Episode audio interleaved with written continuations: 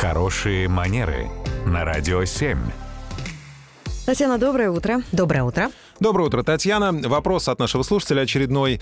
Прямо так вот прямым текстом интересуется. Можно ли завидовать, ну или в мыслях негативно отзываться о радости бесящего тебя человека? Ксения спрашивает. Очень ее этот вопрос интересует. Вы знаете, это, с одной стороны, вопрос интересный, действительно такой животрепещущий, с другой стороны, это вопрос не напрямую относящийся к этикету, потому что этикет — это скорее про внешнюю форму проявления уважения друг друга к обществу. А это скорее про этику.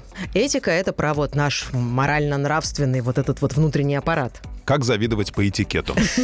Как завидовать правильно?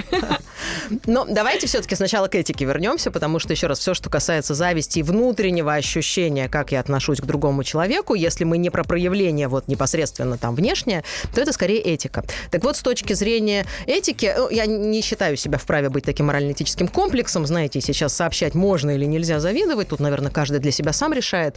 Но мне кажется, важно учитывать, что это прежде всего разрушительно и негативно для самого самого человека. Ну, то есть визавита вообще может не узнать, да, как мы там к нему в этом плане относимся и как мы к его успехам э, относимся вот внутри себя. Но то, что это разрушает самого вот э, того, кто там потенциально испытывает вот этот э, определенный негатив, это, наверное, факт.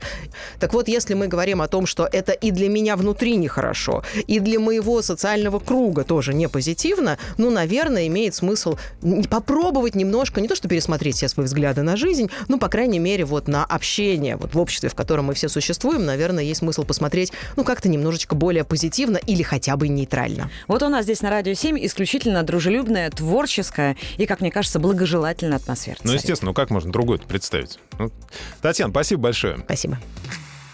Радио 7.